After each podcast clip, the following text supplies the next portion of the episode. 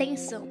Na madrugada de ontem, mais precisamente às três da noite, moradores da vila de São João ouviram sons de trombetas vindo do céu.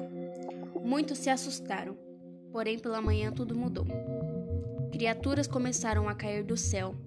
Muitos discos voadores começaram a destruir casas e fazendas e chácaras. A orientação que temos até agora é ficar dentro de casa e usar máscaras, pois estão soltando um gás desconhecido que até agora matou metade da vila. Fique em casa.